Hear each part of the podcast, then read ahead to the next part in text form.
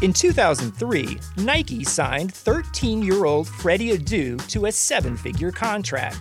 But Freddy didn't live up to the hype. He has turned down every single documentary project looking closely at the details of his career. Until now. People are going to look at everything you did because of the hype surrounding your arrival and what they think you can be. I'm Grant Wahl, and this is American Prodigy, Freddy Adu, from Blue Wire Podcasts. Blue Wire. The Denver Nuggets select Michael Porter Jr. But I'm gonna make sure that this pick is this organization's best pick they've ever made. Morris inside. Jokic. Jokic, 23.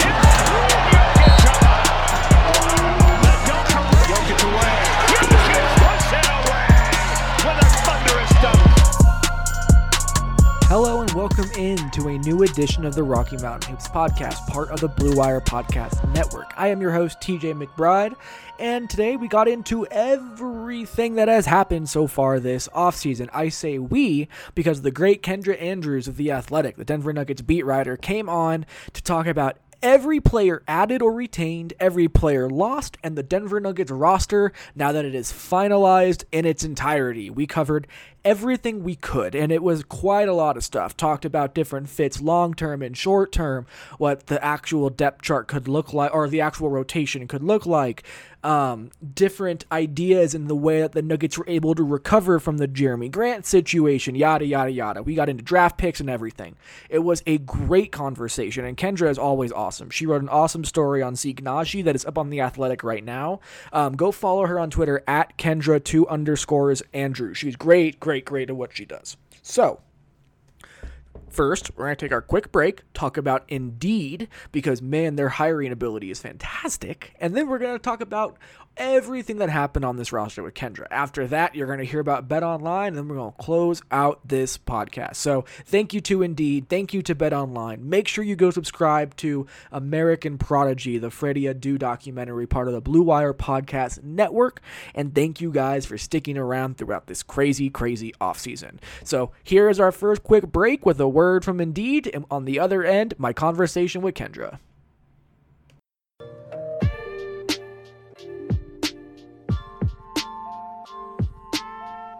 2020 has already reshaped how we work, and it's almost over. Businesses across the globe are challenged to be their most efficient, which means every single hire is critical.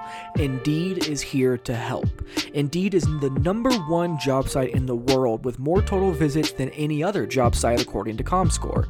Indeed helps you find quality candidates quickly, so you can focus on hiring the person you need to keep your business going. Unlike other sites, Indeed gives you full control and payment flexibility over your hiring. You only pay for what you need, you can pause your account at any time, and there are no long term contracts. And now, Indeed's new way of matching you with candidates instantly delivers a short list of quality candidates whose resumes on Indeed match your job criteria that you can contact the moment you sponsor a job, making Indeed the only job site that can move as fast as you do. Right now, Indeed is offering our listeners a free $75 credit to boost your job post, which means more quality candidates will see it and fast. Try Indeed out with a free $75 credit at Indeed.com slash BlueWire. This is their best offer available anywhere. Go right now to Indeed.com slash BlueWire. Offer is valid through December 31st. Terms and conditions apply.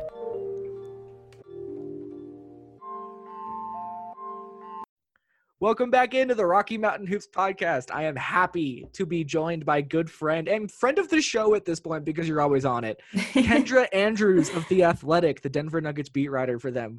Kendra, how are you doing after all of this crazy? I'm I'm good. You know, I've been catching up on sleep, which good. I appreciate. I really, really love sleep. it's it's funny, oh. like after after that break between the end of the off season or the end of last season and the mm-hmm. beginning mm-hmm. of this off season, you know, you kind of just start really missing things and then they just threw us into this ball of fire with the yeah. draft and then the free agency and then training camp and the first game's like 4 weeks away and I'm like Why why was I complaining about having nothing to do? We're what a week from training camp starting. Like this has happened so fast. And it's funny too because everybody, agents, NBA teams, reporters, everyone was just like in this lunacy. Nobody had ever been a part of this. I actually had an agent in New York call me at what was it 5 a.m out denver time because it's 7 a.m new york Mhm. because like time zones no longer existed to the agent due to the lack of sleep and like didn't realize what was going on. Like that was the level of chaos that had existed. People couldn't put two and two together anymore. And the nuggets in particular got thrown through all the loops. From Yes. jerami grant making what uh, one of the most confusing decisions that I can. Comp- Let's just start there. Let's start with Yeah, Jerami Grant there's a lot we're going to get into, but Jerami Grant has to lead this off because it is literally the starting point of everything that went wrong for the Nuggets. It really, I mean, heading, it is just, there's so many confusing aspects of what happened. I mean, even just starting out with the fact that there were, you know, I don't know what you had been hearing from people, TJ, but I know that I had been hearing, you know, mutual interest from Jerami Mhm. Grant Camp, Denver Nuggets. There was a mutual interest in getting this done. He wanted to come back, they wanted him to come back. Yeah. Okay, great. So you kind of wrote that off as a check for I had done for that. I did the season, same thing. He was penciled in as part of the roster for next year. Right. And of course, there's a little asterisk next to it, but it's like, okay, great. Mhm. Well, we can start planning around him. And then it's just, for me, it's really mind baffling of, okay, you have two teams, the Pistons and the Nuggets, give the exact same deal. Yes. And reportedly, you know, people are saying that the deciding factor was, oh, he would, you know, he wanted the role that was offered to him in Detroit. But that to me is still very confusing because there was a good chance he could have been a starter in Denver. Yeah, I had two people in the Nuggets organization tell me that it came down to the role, and he didn't want to be the fourth scoring option on the roster. And in Detroit, it represented a better opportunity, I guess. But again, like we need to frame this as what it is. Detroit has Derrick Rose, who cannot shoot, Tyrese Haliburton, who cannot shoot yet, and then they also have Blake Griffin, who is a very, very random shooter, and who knows if he'll be healthy and plays the same position as Mhm. Jerami Grant. And then they went out and they picked up seven guys in free agency that were all bigs and drafted 12 others. So, like, they don't. I, I, I don't know what role he envisions. Does he think he's Pascal Siakam? Like, is that Right. really what we're looking at? Because, like, listen, he could turn into that player. I don't want to discredit Jerami's ability as a player to do it because he can. Not in Detroit No. he's not becoming that guy in Detroit. And this is what's truly baffling. I had heard that his agent also pushed for him to stay with Denver. So this was a specific Jerami Grant decision. And it's one that I did not see coming. And from how you started to get to know him as we all did in the time that he was in Denver, it seems like you didn't expect this from Jerami either, based on the person that we kind of thought he was. No, I mean his personality was very in in the ter- and for me it's in the It terms of the being Nuggets. Exactly in terms of needing to be the guy. You know, he never struck me as a guy who who needed or wanted to be the one. You know, and uh, it's even more surprising because he was the one in Denver when it came to defense, right? Like, yes, he was the fourth scoring option, but when the Nuggets needed someone to lock down LeBron James, Anthony Davis, Kawhi Leonard, Or Donovan uh, Mitchell. all Donovan Mitchell, Giannis Antetokounmpo, uh, Yeah. literally anyone, he was their guy. So he had a huge role in this team. He was their defensive identity and that's known you know obviously gary harris and Torrey craig were part of that too but when it came down to it it was jerami grant and now and i know we'll get to this later on but i'll just throw this out there. The nuggets lost two out of the three names i just mentioned of their defense and again no knock to gary harris. He cannot def- he can defend great guards you know he shut mm-hmm. down devin booker donovan mitchell. He played great defense against some of those guards. He cannot stop the bigs. The Nuggets have no one now who can stop those bigs, and so it's it's it was yeah. I mean, man, tough tough situation for And the even worse is the next probably best defender on this list is Mason Plumlee, who is also in Detroit. Like Right. Denver's defensive backbone is gone, and we don't even know what Gary Harris is, is going to be like health wise. Like we have to have Mhm. that part of the conversation now. He is an injury prone player, and we cannot depend on his availability to be there for Denver. So their defensive identity is gone. Um, I do think JaMychal Green, who we're going to get to, is going to be a very nice fill in for him. Um, I think that a very underrated fill in, Mhm. actually. People were so devastated by the Grant news that I think we're overlooking how many good things JaMychal Mhm. Green does on a basketball court for what Denver needs. Um, but when it comes to Jerami, it locked up Denver from doing anything else. They had penciled him in so heavily as the guy. And again, every indication, I heard the same thing that you heard, that Mike Singer heard, that Harrison Wind reported, Right. Was that there was mutual interest between both sides. And that's something that was 100% there until the very last moment. And again, the fact that the contracts were the same, I don't know how the Denver Nuggets can now feel confident they can keep anybody that they didn't draft. Well, I tough. I think that that is it is a huge indicator of Denver as a market. It, it, it it's you know there's been so many conversations before about Denver as a free agency destination because it's not on a coast. You know, it's not in California, New York, Miami, wherever, and it's I mean what whether it had anything to do with it or not. You know who knows, but it's not a good look to, for them to say they Yeah. can't even keep their free agent who they who was already on their team who they offered the same amount of money with there's something you know that wasn't mm. right I do think it was shrewd by the Nuggets to. I don't know if this was planned from my from the way that I reported it and the way that I gathered the information. It was not planned by the Nuggets, but by the time that it came out that he had taken the same amount of money to go to Detroit, I think that's actually a good thing to be out there publicly because I think it makes it also it it makes the possibility that this is just an individual decision and it's not representative of the overall opinion of the Denver Nuggets because he didn't go to New York, he didn't go to LA, he didn't go to the It's true. Clippers. He went to Detroit for some reason. like this was very, very peculiar and very unique in that way, I think. So while I do agree, and it was the first thing that hit my mind is if you can't keep Jerami Grant of all players paying him twenty million dollars a year while you're contending and just went to the Western Conference Finals, like what hope do you have of keeping anybody? But again, now that I've kind of like stepped back, like this does seem like a very unique circumstance. And I think that's encouraging if that is the case. But the other side of it that you just painted is also very true. So,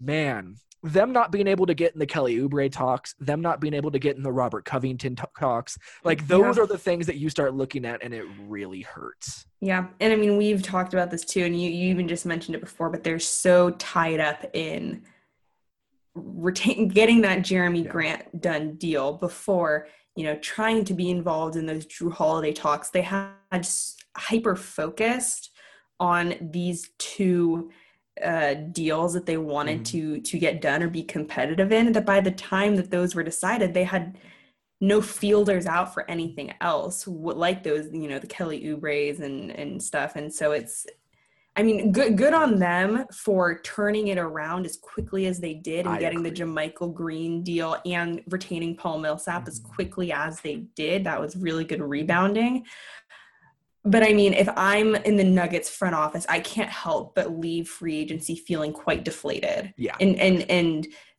you know, we they did they replace they did a great job of replacing Jerami Grant, but heading into this offseason, it was all about what's the next piece to add to this group to take them one step further. And instead of taking one step further, they've kind of just remained the same, if not I mean, I don't I can't say that they've taken a step back until we see them play and see see how I'll this new Especially in the playoffs, they have taken a step back. but it's like it's it's just so disheartening for them. So let's sum up the Jerami Grant loss like this. Where does Denver stand in the regular season and the playoffs without him now, in your opinion? Playoffs it's gonna it's much bigger deal in the playoffs. Yeah, I I think. agree mean, with this. even Jer- I mean, Jerami Grant didn't have a huge role in the regular season. He didn't start honestly. most of the games. Like people have this like weird revisionist history of the Jerami Grant Right. back to last season. if if you if you want if you want a picture of how um Jerami Grant, you know, contributed in the regular season. John Hollinger wrote uh, at, over at the Athletic wrote a paragraph about how there was no player on the Nuggets who made less of an impact during the regular season than Jerami Grant.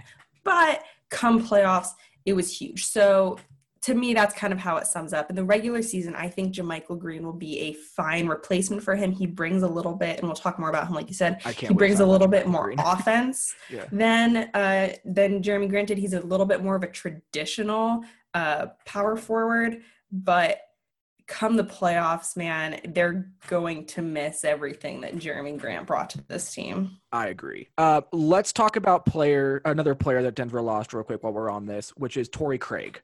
Um, Mhm. Torrey Craig was tough because Denver did not intend to, from what I understand. This was a byproduct of losing Jerami Grant. They suddenly had no bigs. It was Nikola Jokic, Bol Bol, and newly drafted Zeke Nnaji as their only bigs on the roster.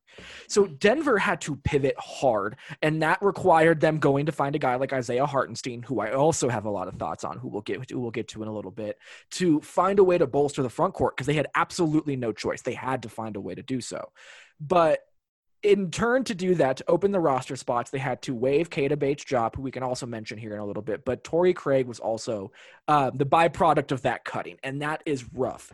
Uh, Mhm. Torrey Craig was not happy. He's not like he understands it's business, but he tweeted no love and all of those things. And from what I gathered, was very surprised by this news. And it was just a tough decision that Tim Connolly got stuck with, in my opinion. Is that kind of how you view it as well? I think so too. I mean, I think that everyone there loves Torrey. I think he's probably one of the. There's nobody beloved, who doesn't love Torrey. Not a yeah, he's the most beloved player on that roster, I think. And you could see that on social media afterwards from, I mean, Michael Porter, from Jamal, from all these guys, from Monte. I mean, yeah, I, I don't think that the the Nuggets intended to. I, I agree with you. I don't think they wanted to, and it was just that they had to, like you said, they had to pivot. They had to figure out what they had to do, and it sucks because, like I said before, there goes another one of your defensive guys. Like that's what Torrey Craig was. He was Mm-hmm. defense. He didn't produce much on offense, which was okay because they had Michael Porter to kind of balance out the offensive defensive sides of it. But I mean, yeah, it's a it's a big loss for the Nuggets to to lose a guy who they could put in when they needed him to 15 minutes per game on some night and and know that he was going to produce energetic defense and just do what you needed him to do. And just the best teammate on the roster, man. Like, there Yeah, was and a great person. Yeah, like that's one thing that every like eh, eh, people will look at this as biased among journalists, but it's not. Like, there are people who are just good dudes who you will always want to report as that because they deserve to have their story told like anybody else. And Torrey was that. There's a reason that there were so many stories written about him, even though he only played 14 minutes a night last season. It's because his impact on the team went so beyond his defensive impact and corner three point shooting. Like the guy was so important to Michael Porter Jr.'s development and his bridge to learning how to be an NBA player. Like Torrey Craig was instrumental in that. He was the guy when Monte Morris and him were the in- inaugural two-way contracts that figured it out together through that process to become NBA players using that route. Like the Mhm. way that he has actually helped Bol Bol. Him and Bol Bol have been two of the tightest people off the court. Bol Bol is not necessarily an outgoing personality. You have to make an effort to go try and learn about somebody like that. Losing a guy like that is going to hurt this Nuggets team. There's a reason everybody on the roster went straight to Instagram to be like, "You're gonna be great, man." There's a reason immediately the Milwaukee Bucks were like, "You come in here." Like you know, the- perfect for him. Yeah, and it's it's a great. I was just gonna say it's a great pickup from him, and from what I've talked to for people in Milwaukee, it fits the exact. They needed this defensive special. Yeah. The specialty. So I'm, you know, very excited for him that he will talk about like increased roles. He will have a role cut out for him in Milwaukee because they have a bunch of offensive dudes, and they needed a guy who could really anchor some defense, and that's what they're gonna get. Yeah, and that's how I reported it. They just didn't have roster spots. That's what I was told by his camp. Is they just didn't have roster spots. Would have nothing else to do other than that specific thing. Um, Keita Bates-Diop is also gone. The Nuggets had to cut him to make room for Isaiah Hartenstein. Um, I love Keita. I'm always going to hope Keita plays well. I thought he was going to fill a very nice role in Denver. It's unfortunate things broke this way, but San Antonio is perfect for Keita Bates-Diop, and I cannot wait to see what he's able to do in San Antonio. Do you have any thoughts on Keita before we move on? No, I mean, I think it was a when when he came to Denver. I think it was just an unfortunate thing of depth when it came to him. You know, he really never got a chance to prove or show anything in Denver. So I think probably a lot of your listeners are like, "What's even the deal with him? Like, Yeah. we don't know anything about him." And I think it, it- it's a testament to how deep the Nuggets team is and was last season. But I mean, He's, a good player. He's, he's a good he's, player. He's, he's gonna catch on in San Antonio, I think. But that's everybody Denver lost. Let's move on to the story that you wrote today, so we can Oh, live in chronological you. order. Uh, you wrote a story on Zeke Nnaji. You talked to Zeke Nnaji and had a great, very illuminating conversation about how just smart and bright and like ready to work this kid is. And I really feel like Zeke might push Isaiah Hartenstein, might push Paul Millsap, and actually might carve out a few minutes for himself if he's panning out the way that Tim Connolly outlined in his draft presser that he did. So, what was some takeaways you had from your conversation with Zeke? this kid is a preparation like Yeah. I don't even know what the right word. He OCD loved- psycho. Yeah, like oh my gosh, like him and my OCD, I feel like would get along so well.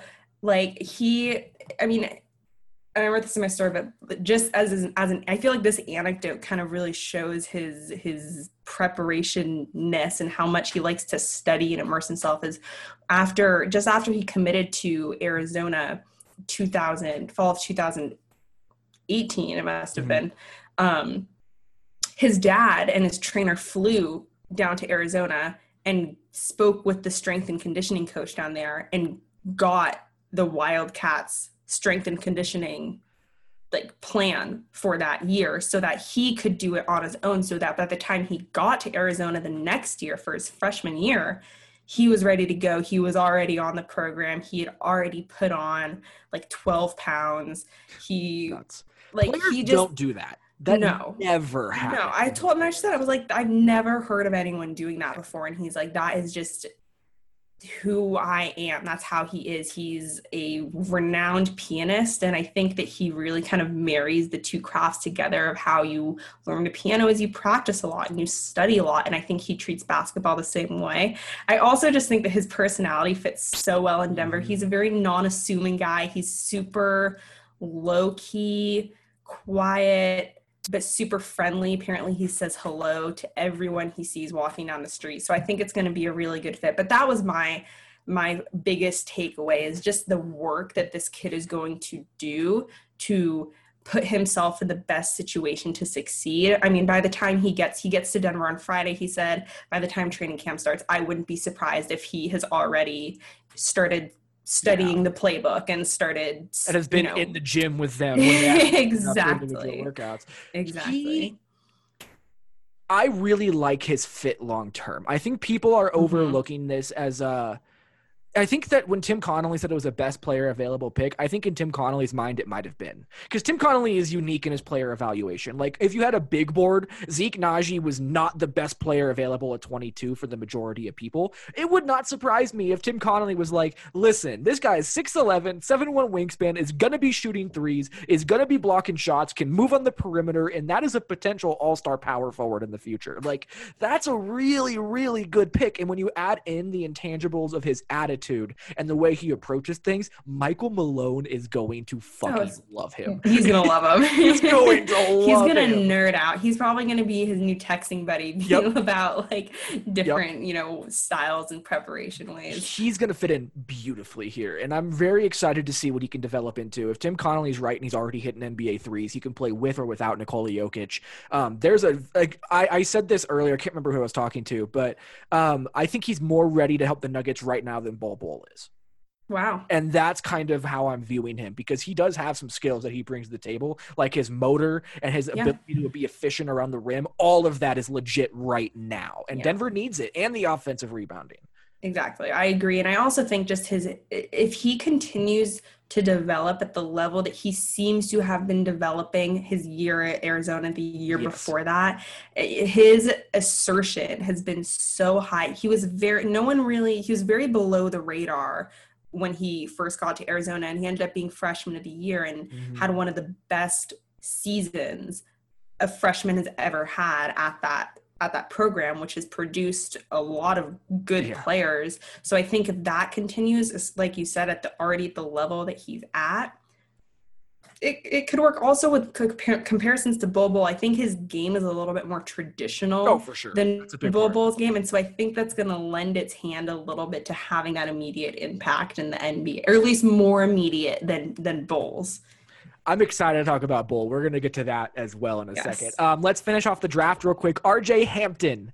I Mhm. love this pick. I am great so pick. excited about this. Tim Connolly is a genius. He sent a 2023 first round pick that is lottery protected. If it doesn't convey that year, it's still lotto protected the next year and then the next year after that. That is nothing. That is like free money for Tim Connolly to draft right now. And to get a guy like RJ Hampton who could literally be your future at shooting guard for just free money like that is incredible. Like I don't think people realize he is one of the most athletic people and one of the best first steps you're going to find in basketball already. Like he is a Russell Westbrook-esque slasher when it when he refines his game. He has ways to go, but he has the athletic ability and the physical tools to do that. Six foot seven, near seven foot wingspan, freakish jumper off one and two feet. I'm in. I'm And- so in. And like that's exactly what the Nuggets are missing in their wings. Yep. Like that is that is something that the Nuggets do not have. And if this is where he's at when he's unrefined,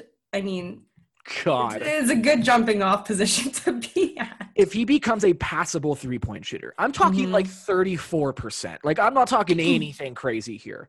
Just the idea of him on the court with Jokic, Porter, and Jamal Murray, the spacing that exists around him, you run a DHO with him and Jokic, him just screaming to the rim, he's going to obliterate people. It is going to be a poster show, and I cannot wait. Like, the idea of him is so enticing for me. And also, he's a much better passer than he's been given credit for. He hasn't gotten great at it yet because, again, he's still refining a lot of these decision making and his handle and where he actually puts these passes and when he lets them go. All of the fine tuning nuance, which he's going to get in the next 18 months. When that gets there, he's going to be an impactful passer.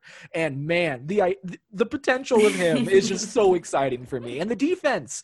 He is an awful, just like atrocious defender right now, but very much so like Michael Porter Jr., where I'm just like mm-hmm. yelling tools from the from the first deck balcony at Pepsi Center. Like he has all of those things too: the length, the athleticism to get into passing lanes, the size to be able to contain on the perimeter. He can rotate over and get into actual like shot blocking position and rise up with bigs. Like the the ability that is potentially on the table is insane.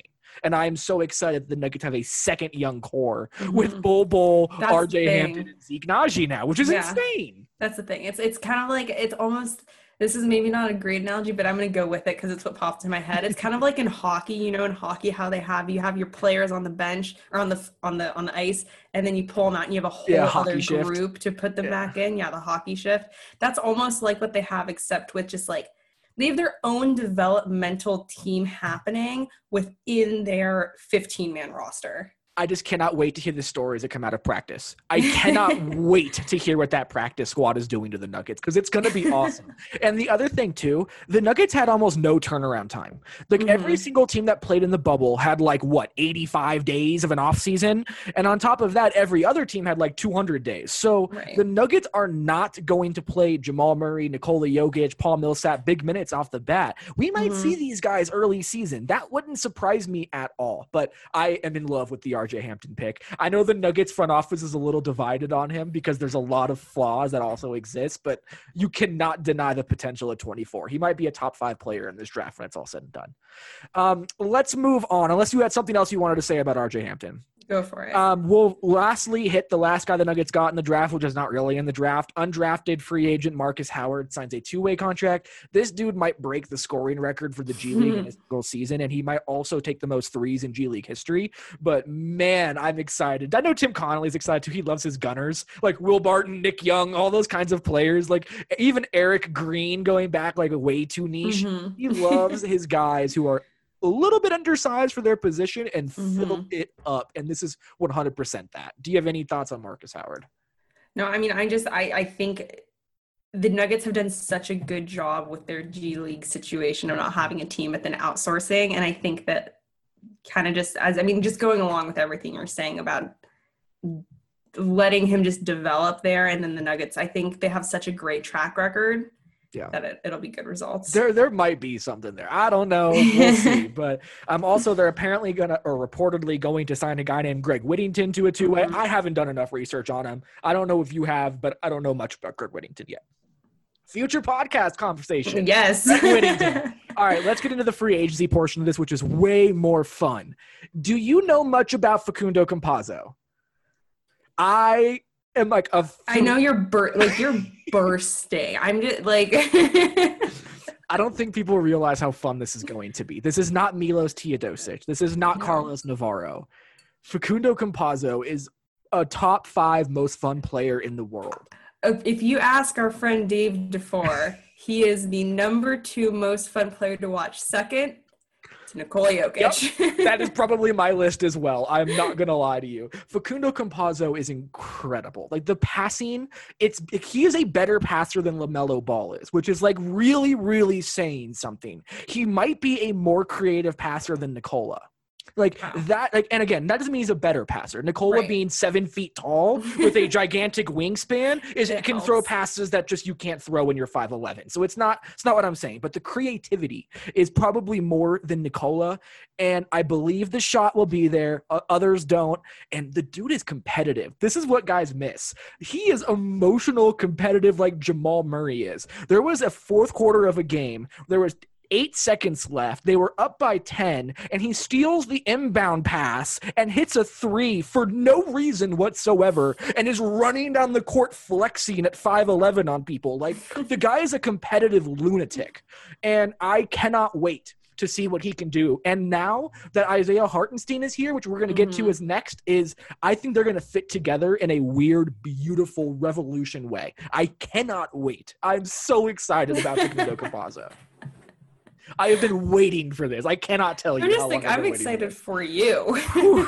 Like this people the, the nuggets are not are, they're going to be funky there's no denying this like they're going to have 6-1 monte morris and 5-11 facundo campazzo in the backcourt the nuggets Right. by all everything that i have heard harrison Wind has reported the same i believe singer has as well is that the nuggets plan to play them together in the backcourt and Mhm. that is going to be weird but man they have two legitimately high level creators alongside potentially Bol Bol. Will Barton will be out there. You might have Zeke Nnaji in there, Isaiah Hartenstein. Like this is going to be one of the most unique groups, and they're going to be fun. I'm in on Facundo Campazzo in Denver, despite how weird it's going to be. I'm I'm so excited. Uh, do you have any thoughts on Facundo you wanted to add to my rant? no, I'm just gonna let that stand on its own in all its glory.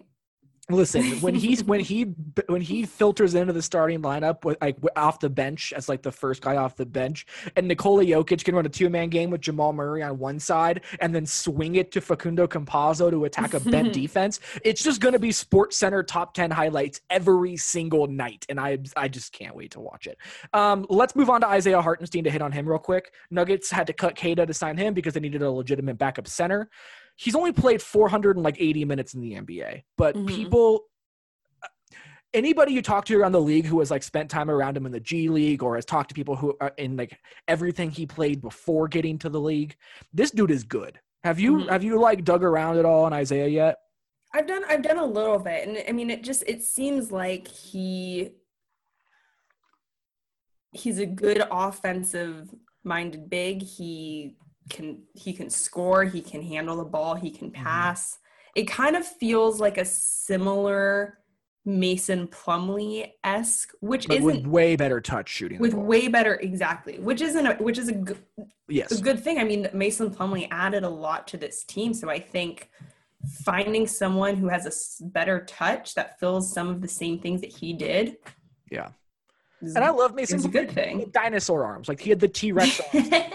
Like Isaiah Hartenstein is is like seven foot with a seven one and a half wingspan. Like that dude is mm-hmm. long, and he can move well on the perimeter. He's a good rim roller. He's a really good offensive rebounder. Rebounds, yeah. And he's been working on stretching his shot out to three point range for a long time. He's never gotten a chance to play regular minutes before. Everyone that I have talked to that has like been interacting with him behind the scenes has said that this dude is going to be a good backup center in basketball, and the Nuggets are legitimately excited about him. I cannot cannot wait to see how this fits as well. I think this is going to be one of the most underrated signings. I think you might see him really pop. Um, I don't know for sure. We're gonna have to wait and see because again, he's only played like 480 minutes. But there is an upside to this selection that I think has been underrated in the grand scheme of things. Uh, anything else you wanted to hit on on Isaiah Hartenstein?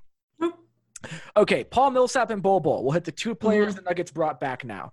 Uh, Paul Millsap's deal is perfect. Do you have anything Mhm. else to say about this? No. The, the Nuggets needed to bring him back. They got him at a good deal. Um, one thing I want to add is they can't trade him. Whenever you sign a player using their bird rights to a one year deal, they have an effective no trade clause.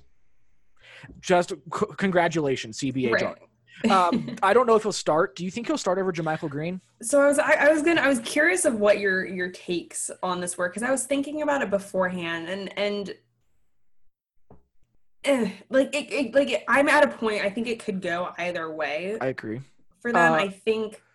The Oh, Michael sorry. Malone was factor reigns just looms large here. Michael Malone is going to want to start Paul Millsap. I was just about to say the same thing of Michael Malone. Like he is a trust system. I don't know trust system is the word, but he trusts the guy that he knows. He knows Paul Millsap. He trusts Paul Millsap. Paul Millsap hasn't really let him down before. Yes, he wasn't playing great at the end of last season, but Paul Millsap cannot let down Michael Malone. Like there's nothing that Paul Millsap he's can like the golden child. yes, it's like your son. There's nothing you can do at that point to turn him down. so it's kind of like I think with some of the shakeups that they had in their roster that they might not have foreseen heading into the offseason, it's kind of like, okay, why don't we hold steady where we know we're we're the same. This has proven successful before. Why are we trying to make things so different and make it harder on ourselves when this has proven to be successful?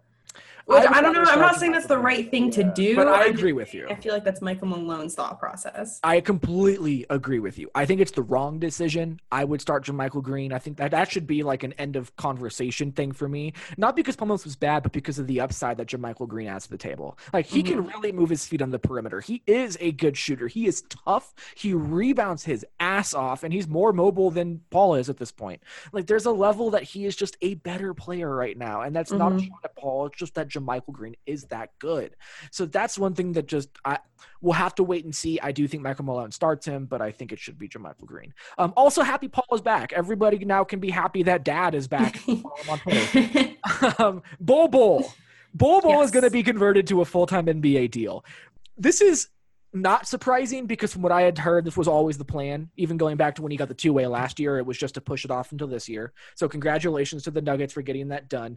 Do you think he actually fills a role going forward for the Nuggets this season? Is he going to be in the rotation? it's hard eh, I, I don't i don't think so I, I think he's going to be kind of a floater at the end of the bench um, not in the rotation i think he'll still get some minutes definitely but i think first off i think he's going to spend time playing forward and at center i think you so you already have your backup center Yep. right of isaiah we just talked about okay and then either paul millsap or JaMychal green okay whoever doesn't start that's going to be so you already have your clear backups for power forward and center. You still have you know then you're going to get into the small forward conversation of will barton and michael porter jr and that i mean who's going to start there? We don't that, that's a whole Yeah, other conversation but whoever doesn't start you still have your automatic backup there. So it just doesn't seem like there is a clear fit for Bol Bol to have a clear second unit role. I think so I think I think he's going to be kind of a we need this right now go in and do that. This guy's injured. Go do that or this guy needs to rest like as you said at the you know at the start of the season a lot of their main guys aren't going to be playing as many minutes. Bol go and and fill in these minutes here and there. So I don't think he's going to have a clear defined role this year now. I think that's the perfect take. I think that is exactly what is going to happen. But I'm also excited because if anything goes wrong with Will, which I don't know what the mm-hmm. status of Will's health is, all we knew mm-hmm. was there was a mysterious knee injury bef- like, when he left the bubble, and I've heard nothing since. So we're all kind of in a waiting pattern to figure out Will's injury and health status. Anyway, if Will cannot play small forward, it's Vlatko or Bol Bol. That's what the Nuggets are talking about. Like, I'm Right. not kidding when I say that. Or you try and play Zeke Nnaji or JaMychal Green at the three, or you try and play PJ Dozier or RJ Hampton. Like, they're like, mm, no, yeah, this is yeah. not good. There's no clear answer. Yeah. There is a very real chance Bol Bol logs real minutes at small forward this year. It's so funny because literally, like two years ago, Tim Connolly joked with me that Bol Bol might be a small forward, and now he is literally might be the backup small forward of the Denver Nuggets. But that is very much so on the table. Harrison Wind was the first to report that the, that the Nuggets were looking at putting uh, Bol Bol at small forward this year if they needed to, and that's going to be weird, man. I cannot wait for the weird. It's, yeah, it's, it's going to be a weird year all around. I think, I mean, you saw him play small forward in the bubble. But clearly, it's something that he can do. It's not. It's so funny because it's not as far fetched as it like when you I say agree. it, you just want to like slap you and be like, you know nothing about basketball. what are you talking about? Like you are yes. like out of your mind. And then you watch him play and you're like, okay, no, he is a small forward though, just in a seven foot three man's body, but like he Yes. is a small forward. he breaks the fundamental understanding of what basketball is supposed to be. It is one of the most bizarre things to try and analyze what how Bol Bol fits into literally anything basketball related. But he will. He's going to. That dude's talented, and and the Denver Nuggets have loved how he's been working out. Apparently, like the work he's put in has apparently been very encouraging. But you know, it's the off season. It's muscle watch season, and everybody has hope to be amazing, and there's an all star potential everywhere. so we'll see. Um, that is everybody who has left and everybody who has has come into Denver or been retained by the Nuggets. So this is where their roster stands. They currently have six guards on the roster: Jamal Murray, Gary Harris, Monte Morris, Facundo Campazzo, PJ Dozier, and RJ Hampton. They also have six bigs on the roster: Nikola Jokic, Paul Millsap, JaMychal Green, Isaiah Hartenstein, Zeke Nnaji, and Bol Bol. That leaves them with three wings: Michael Porter Jr., Will Barton III, and Vlatko Cancar. When you look at the roster, what are some key takeaways or concerns or exciting prospects that you have when looking at it as a whole? to me, it goes back to what we were talking about when we were talking about Jerami Grant and Torrey Craig, which is just the defense. Yeah. That to me is my like when I my biggest concern when it comes to this roster because this isn't a bad roster. It's a good group of players. It's a nice collection of talent for sure. they're gonna be a good team. I have no doubt about that. But uh, my concern for them is they they they I, they have to switch their mindset from being this defensive juggernaut that they wanted to be that Michael Malone has you know plastered them with. And they need to get back to that offensive team that the you know the George Karl days of of, of offense almost. And, and so bad for Michael Malone. sorry sorry michael. But it's i mean it's just i just don't they uh, when you look uh, when you someone earlier today tweeted out like the lakers potential starting lineup and it's like you- know you have lebron james anthony davis kcp marc gasol and um i forget it was one other person but it's just like how like how do you slow that down? And then you get to their bench. It's like how do you stop that? If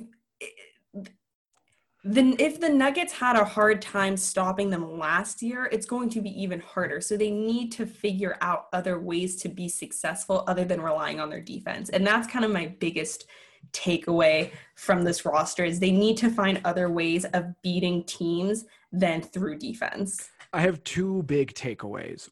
The first one I think is the most important to the Nuggets trajectory, which everything now hinges on Michael Porter Jr. he He is is he has been thrown into the fire This is the time. He has no other options. It's sink or swim. This is a Nuggets team that wants to win a title. Full stop. This is like that is the goal.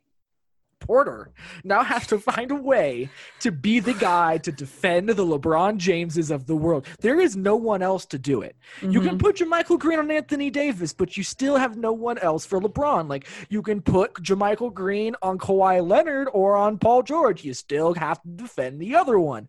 This is going to be a very realistic issue that the Nuggets have to face. And mm-hmm. Michael Porter Jr. is going to be the biggest thing that this hinges on. If he doesn't pan out as an offensive player that is efficient and fits within their scheme, he could blow up their offensive set. If he doesn't dedicate himself to being a good defensive player, they have no chance of being a good defensive team. This is all on him. That is a terrifying spot. Ugh. Especially I because mean- they could have traded him. There were so many teams who wanted Michael Porter Jr. There were so many. Denver could have made a deal with anybody. That's the thing. He was the most enticing asset out there if you don't believe that Daryl Morey floated Ben Simmons. That like he was the most enticing player. So if you wanted to go out there and try and get Brad uh, or, or, or, like actually get Jrue Holiday, they could have Right. done that They in. Milwaukee. Like they didn't trade him. They lost Jerami Grant and Torrey Craig, and now they are still trying to win a, t- a title this year. It's all on him. They have put all of their eggs into the Michael Porter Jr. basket now.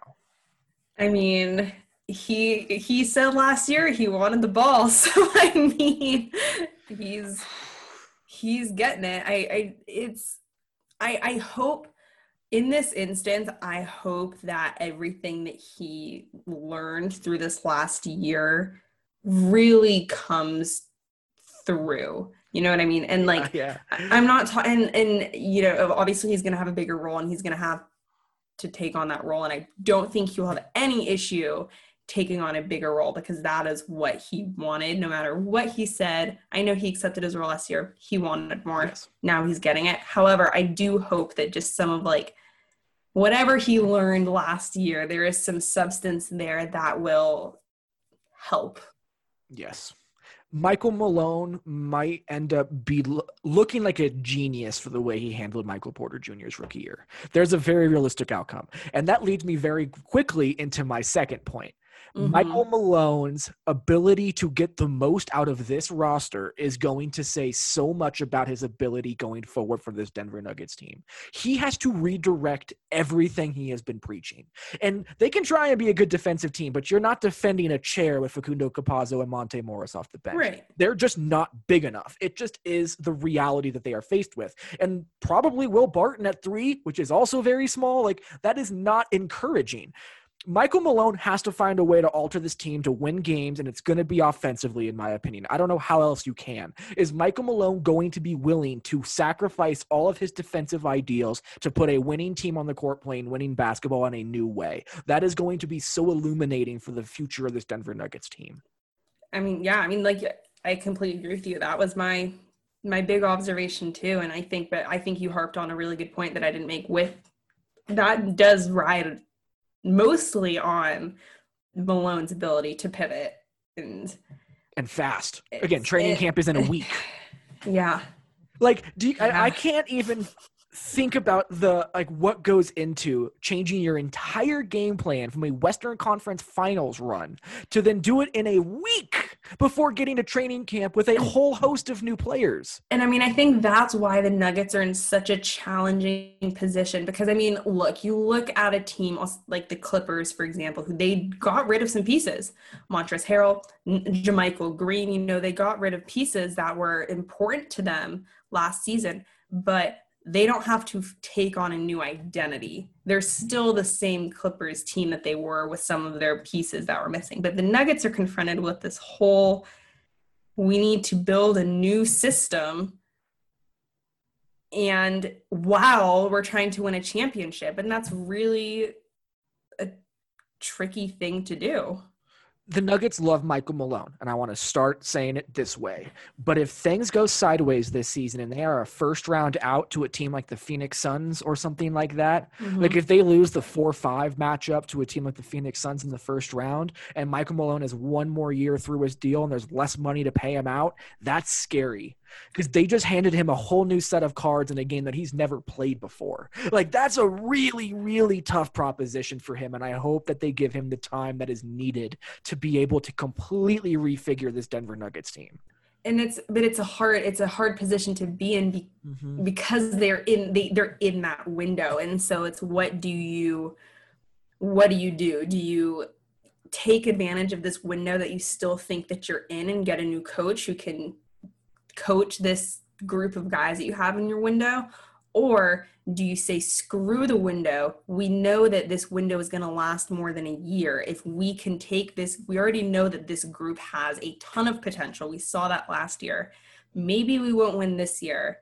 Maybe we won't win next year.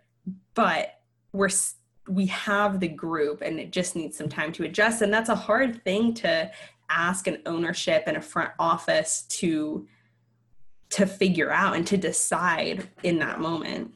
Yep. And again, if if they get the internal improvement they hope for, if like Bol Bol becomes a thing, Michael Porter Jr. becomes a very helpful like 20 and 10 kind of guy, then like Mhm. all of these conversations could mean absolutely nothing. Like we could literally be pulling at straws here and all these options don't even have to be worried about. There is that other side of this. I just don't know how much I'm willing to bet on that other side right now. Their timeline got crunched, their volatility factor went way up, and their overall complexion as a team is much more concerning than it was last week. And man, I don't know how Denver is going to be able to do this. It's going to be funky.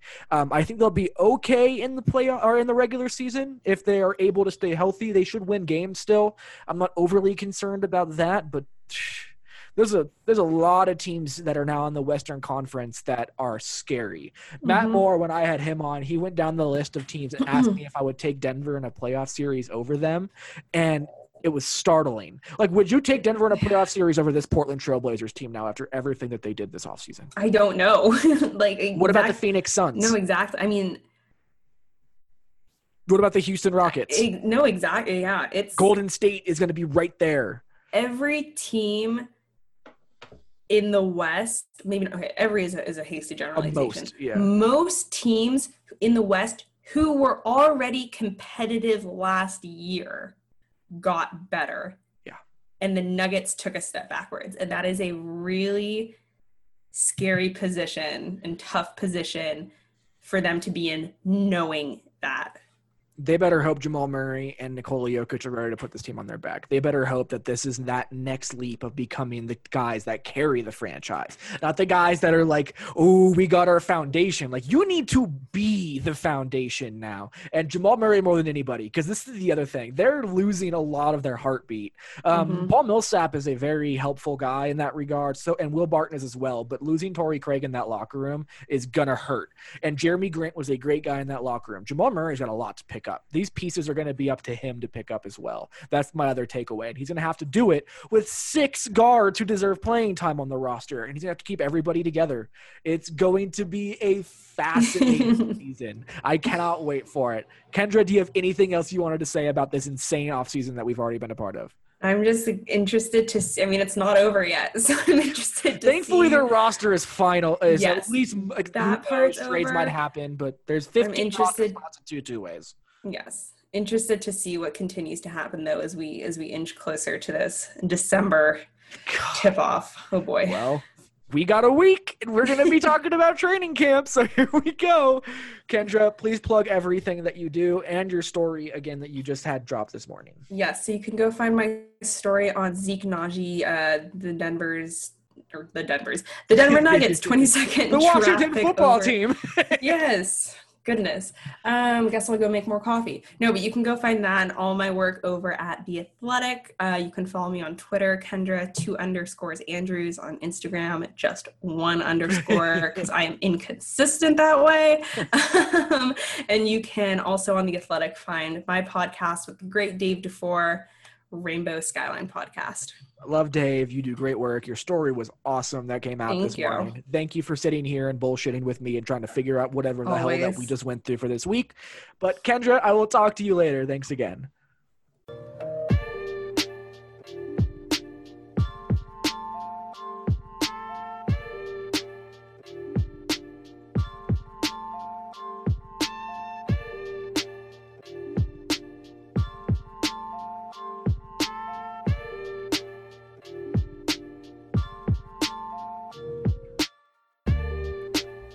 Football is back in full swing. You might not be at a game this year, but you can still be in on the action at BetOnline. BetOnline is going the extra mile to make sure you can get in on every possible chance to win this season. From game spreads to totals to team, player, and coaching props, BetOnline gives you more options to wager than anywhere else. You can get in on the season opening bonuses today and start off wagering on wins, division, and championship futures every single day. Head to BetOnline today and take full advantage of the great sign-up bonuses. And don't forget to use promo code BLUEWIRE at betonline.ag. That's BLUEWIRE all one word. BetOnline, your online sportsbook experts.